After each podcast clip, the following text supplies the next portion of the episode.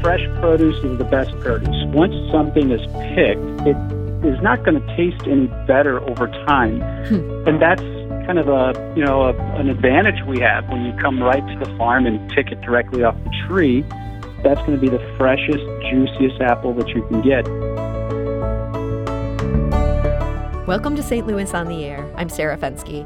The outdoors is truly the place to be these days while you still can.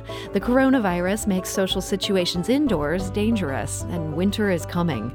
The good news is that there are some really fun options right now, including apple and pumpkin picking. Eckert's operates several pick-your-own farms in the Metro East, and last weekend, our producer Evie Hemphill checked in with visitors who were enjoying Eckert's Millstadt location. One of the people that Evie spoke with was Cahokia resident Sherry Simmons, who said it was the beautiful weather and the chance to spend time with her grandchildren that drew her out. I think that Eckert's have really figured out a way, even during COVID, for families to come out and have a good time. There is water, hand washing places available. There's just, a, you know, places where you can be where it's not a clutter. And then they have uh, the seating. It's comfortable and you're out in the opening. The most fun for me today has been the wagon ride with the grands. Now, my husband, he's a pastor in Cahokia, so you'd have to ask him what's his fun. Hey, you know what? Just being out here with them. That's been the pleasure today for me. Just seeing them do what they do, want to get on this, want to do that, chasing him around. So, you know, it's it's a fun full day. How big of a pumpkin do you got there? I have no clue. fourteen pounds. fourteen pounds. Are you going to carry that all the way back to the car yourself? Probably. My name's Mia, M I A. What kind of apples did you guys get? Red apples. Jonathan. Jonathan and um, what they're called? Um, Golden Delicious. There we go. Everybody must have their mask on. Getting on the wagon, please. You must have your mask on. What have you enjoyed the most today so far? Well, um, the piggy races. They were fun. He is amazing, the one, the only, Justin Biebercue. Where a bunch of these pigs run in a little circle trying to, like, get to the finish line. Do you remember who won? Uh, well, there were multiple. What are you eating there? That looks delicious. Uh, funnel cake. cake. Did you do the apple cannon all by yourself? Yes, but not all by it. Some, some of the times my aunt and uncle helped me aim. I had a great time here. Hi, my name is Shirley Arjumbo. I did the pumpkin one and the apple one. I really liked it. It was awesome.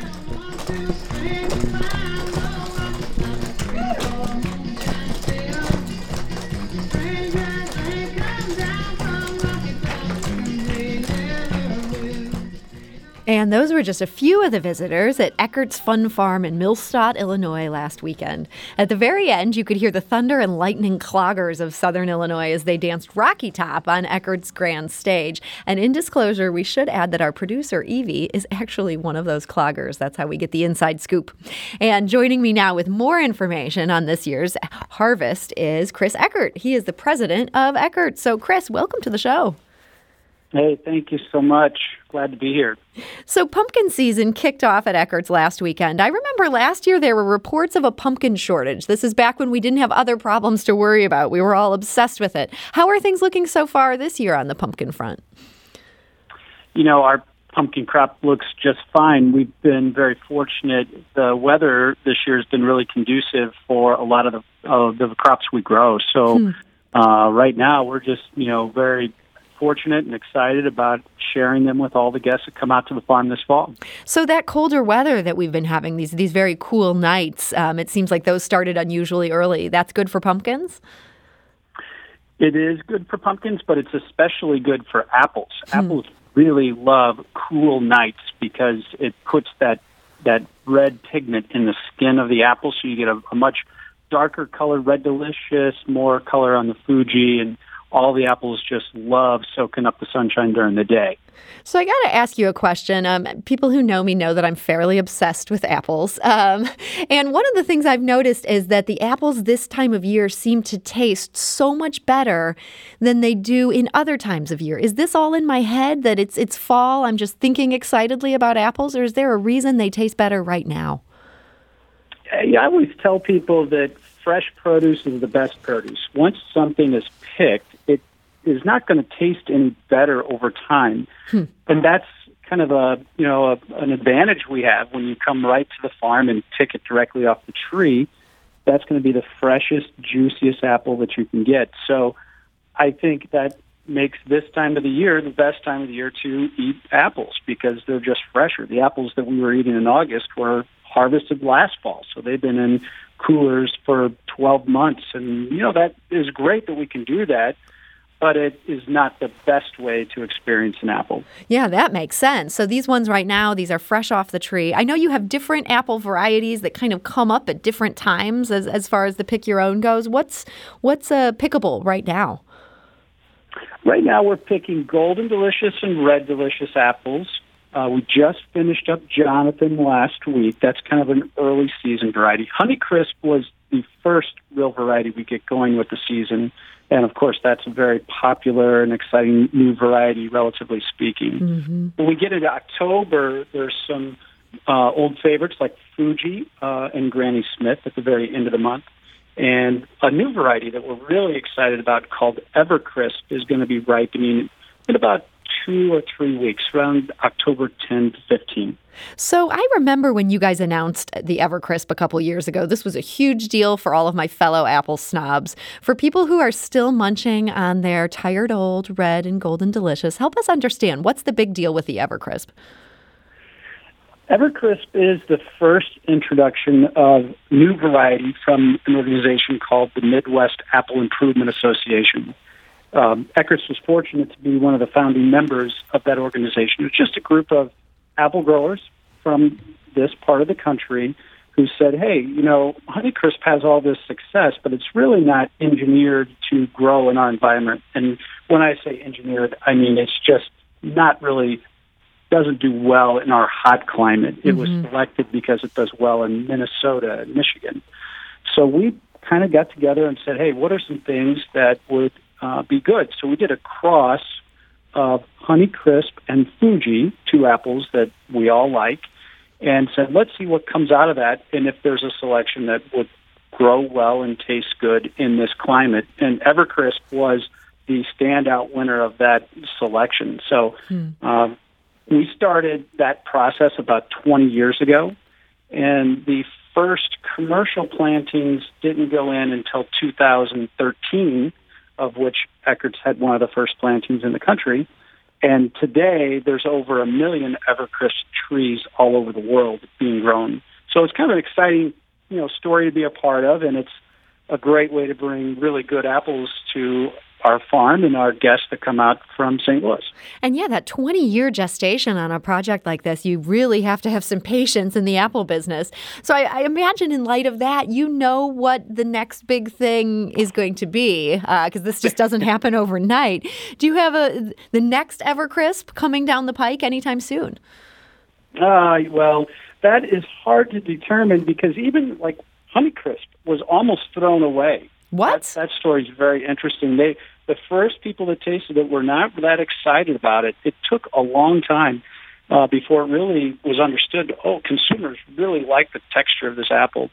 So it's hard for us to say, oh, this one is definitely going to be the clear-cut favorite as mm. we go forward. That said, we do have some new varieties that are coming out. Um, right now we've got two already planted. One is called Rosalie, and the other one is kind of a fun name. It's called Ludacrisp. And it is, that's a great name. Um, very, I got to give you that. Crispy. Ludacrisp. Did you have to get permission from the artist? To uh, well, I think we're skating under the radar there, but it, just to be safe, it has a P at the end, so uh, I think we're not infringing on any uh, some copyright there. Yeah, I think you're going to be fine with that. But so that's exciting. I'm going to keep my eye out for that. We actually asked our listeners what apples they like the best. Um, and boy, people have some strong feelings about this. Um, Renee writes on Facebook, Winesap is pretty much unavailable these days unless you have your own trees. For baking, I like Granny Smith's and Jonathan's. For eating, Piñata, Piñata and Jazz are great. I love the crispness and juiciness of Honeycrisp, but I don't think their flavor is very complex. They taste more like sugar water than apples. Um, Eric said he likes Gala apples for eating. Kim likes Honeycrisp and Gala. David is a Honeycrisp fan. Jennifer likes Jonathan's. Justin says his favorite kind of apple is a caramel apple. Finally, Thomas tells us on Facebook he loves the the Mutsu. He describes it as a cross between Golden Delicious and Indo, and he writes, we left Saint Louis a little over a year ago and found many orchards in Maryland, and this has been our favorite new apple. Chris Eckert, are apples one of these things that is somewhat regional? You're going to find certain varieties flourishing in certain places, or at least beginning there before they spread to the rest of the country.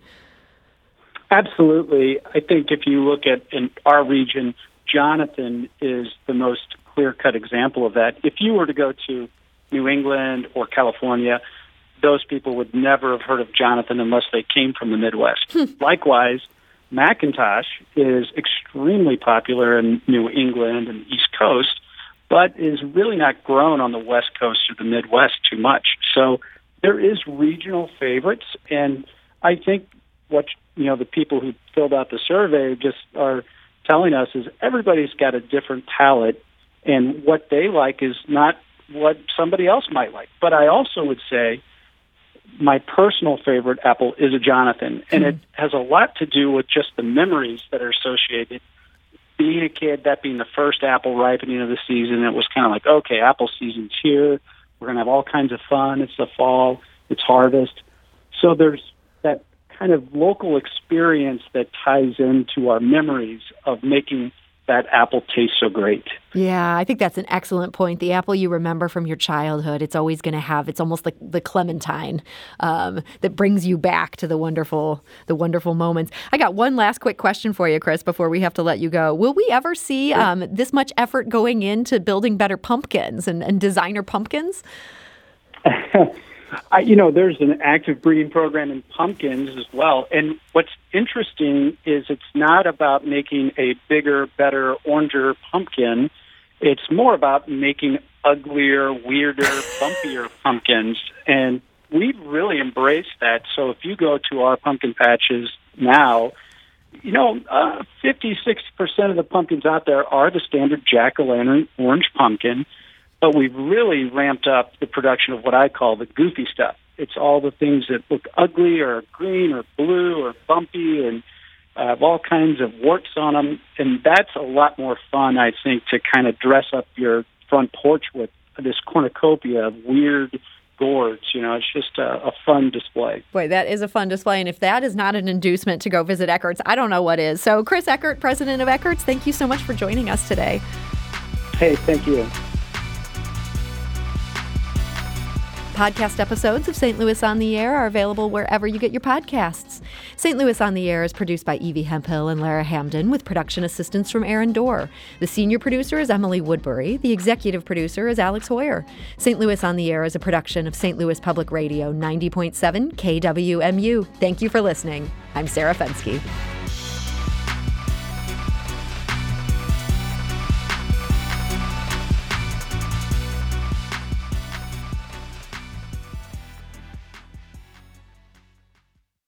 Support comes from the Missouri Forest Products Association. Missouri produces wood pallets, railroad ties, white oak barrels, hardwood floors, and more. Details on the variety of products made in the state are at choose wood dot com.